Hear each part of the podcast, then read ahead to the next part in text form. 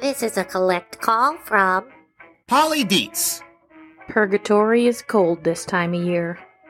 Real cold. If you go outside without a coat, you're gonna regret it. But if you go outside without any shoes on, you're gonna find yourself down at emergency services real quick, being fed some hot chicken noodle soup while your bright red little piggies get life soaked back into 'em in a basin of warm water. But what happens if you go outside with your shoes on and then one of them suddenly comes off? Do you keep walking? A noticeable limp taking over as you trudge down Main Street? One shoe left behind, forgotten. A small child standing in the food court, looking around for a familiar face in a sea of strangers. How long until mother and father look down and see just a sock and the error of their ways? Or what if it's something else? What if no one was ever wearing the shoe? No one's looking for it. It appears from the ether, a ghost from another time, separated from its mate, its purpose no longer evident. When one shoe walks, does it even make a sound? And is that sound quiet like a mouse? Or is it a scream? December 11th. The holiday bazaar non denominational Christmas manger competition comes to a close. Votes have been tallied, and Lavinia Purgett, in her fancy Burberry coat and matching boots, good for her, stands in front of the cakery bakery display, once again blowing away the non edible competition, ready to confer this year's winning ribbon. Peg Weintraub, head baker at the Cakery Bakery and noted woodblock art hobbyist, stands proud. Her long red hair, usually tucked up for kitchen safety, is dappled with tiny snowflakes as she takes her prize and thanks her team. Then, just as she announces the nativity is open for sampling, a gasp goes up in the crowd.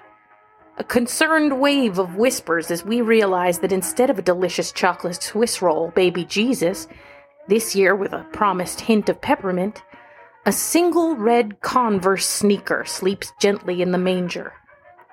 Lavinia is quick to accusation. She demands a recount, suggesting Peg is trying to pull a fast one and that such a stunt should disqualify the entry as a bait and switch.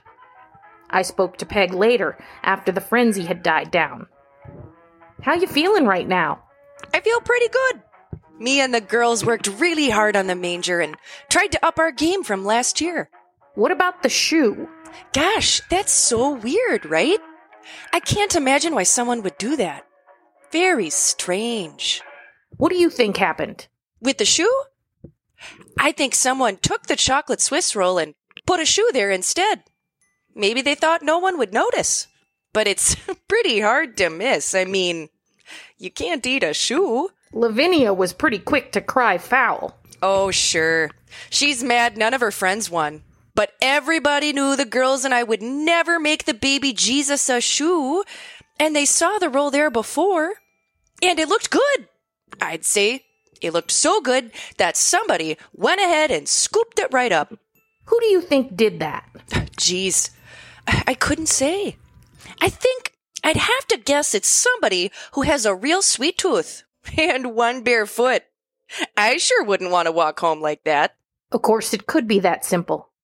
Coveted chocolate Swiss roll goes missing, quietly reappears in someone's kitchen, being slowly enjoyed slice by slice over the week or eaten in one sitting by a closet chocoholic. But something nags at me. Is it simply a problem of a piggish pastry purloiner? Or is this a more complicated case of confection crime? Who stands to gain from this horrible Houdini heist? As always, I have my suspicions. But before things could get out of hand, Sheriff Bud Wilkins steps in and calmer heads prevail. You know, at the end of the day, I think somebody did something really inconsiderate. I was looking forward to a slice of that little Jesus, and I'm sure a lot of other folks were too. But I guess I can head over to the cakery and get fixed that way. To be honest, I bet the wife will be tickled if I bring home a big old roll, and I know the kids will be beside themselves. Still, if I figure out who took it, I can guarantee they're getting a stern talking to, and I'll sure as heck make 'em pay for it. Gotta be fifteen, twenty bucks worth of dessert there. Will you be doing any forensic investigation? Oh, I don't think so. I'll take the shoe in, I'll put it in evidence if Peg wants me to. And if any of your listeners saw someone looking very suspicious, especially if they had any telltale frosting marks, by all means give me a call and I'll go over and have a chat. A red Converse shoe is pretty memorable. Heck, I feel like I've seen them myself, likely on one of our high school boys. It's not bad for a prank. You know, there's a lot of times we shouldn't go ahead and say boys will be boys, but when it comes to something like this, they sure will. And that was that. Chalk it up to youthful indiscretion. Boys being boys. Isn't that always the way? Until it isn't. Two weeks ago, I failed to get an accurate account of our traffic or weather from our own Paulie Deets. That alone would not be newsworthy. Paulie is notoriously a man trapped inside his own one man show. But on that particular day, during that particular broadcast, Paulie was on the scene of something larger than himself. A man at the Latimus Purgate Memorial intersection. A man who saw something strange and thought perhaps he was catching a glimpse of God. Get to the church! But it wasn't until after the broadcast that I learned Paulie had come very close to seeing not God, but a crossroad demon, right here in our very own purgatory. This is a collect call from. Paulie Deets. Do you accept the charges? Uh, yeah, okay. Davis? Davis, are you there? Yeah, Paulie, what's up? Why are you calling collect? Uh, I dropped my phone in a puddle. I didn't even know we had any payphones in town.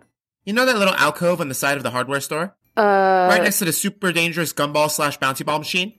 Oh, right, right. Focus, Davis. This is big. Okay. Remember how I said they had one shoe taped off and Bud wasn't talking? Yeah. And I said maybe it's God and everyone got raptured and now the rest of us are here to undergo the tribulations of revelations until the end of time and our only hope would be a last minute repentance in the house of the Lord? It was 10 minutes ago, I remember. I got into my car and started over to the Universalists and I got to thinking, why would a loving God allow so few people into heaven and under what conditions would they need one and only one shoe? That was the thing that got you, huh? It doesn't make sense. You need shoes or you don't need shoes. You don't half need shoes. An omniscient and omnipotent God would never. This is a collect call, Paulie. Right, right, right.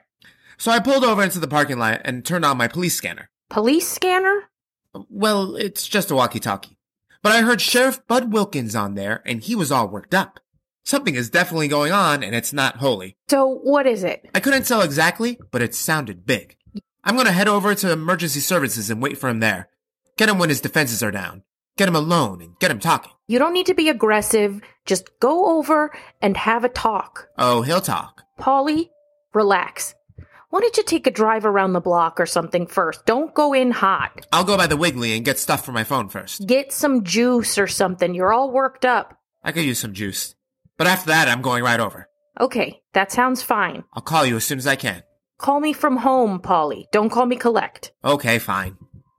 Well, yeah, uh, Paulie came in here waving around a bag of rice and puffing like Deputy John after the spring fun run. So what happened? Oh, he's just competitive, trying to show off for the rest of the team by going all out. But I don't care if it's just a 5K. You have to train if you want to sprint any kind of distance. No, I mean with Paulie. Oh, well, let's see. I, I sat him down, gave him a cold Fanta, and he settles a little and starts asking me about the incident.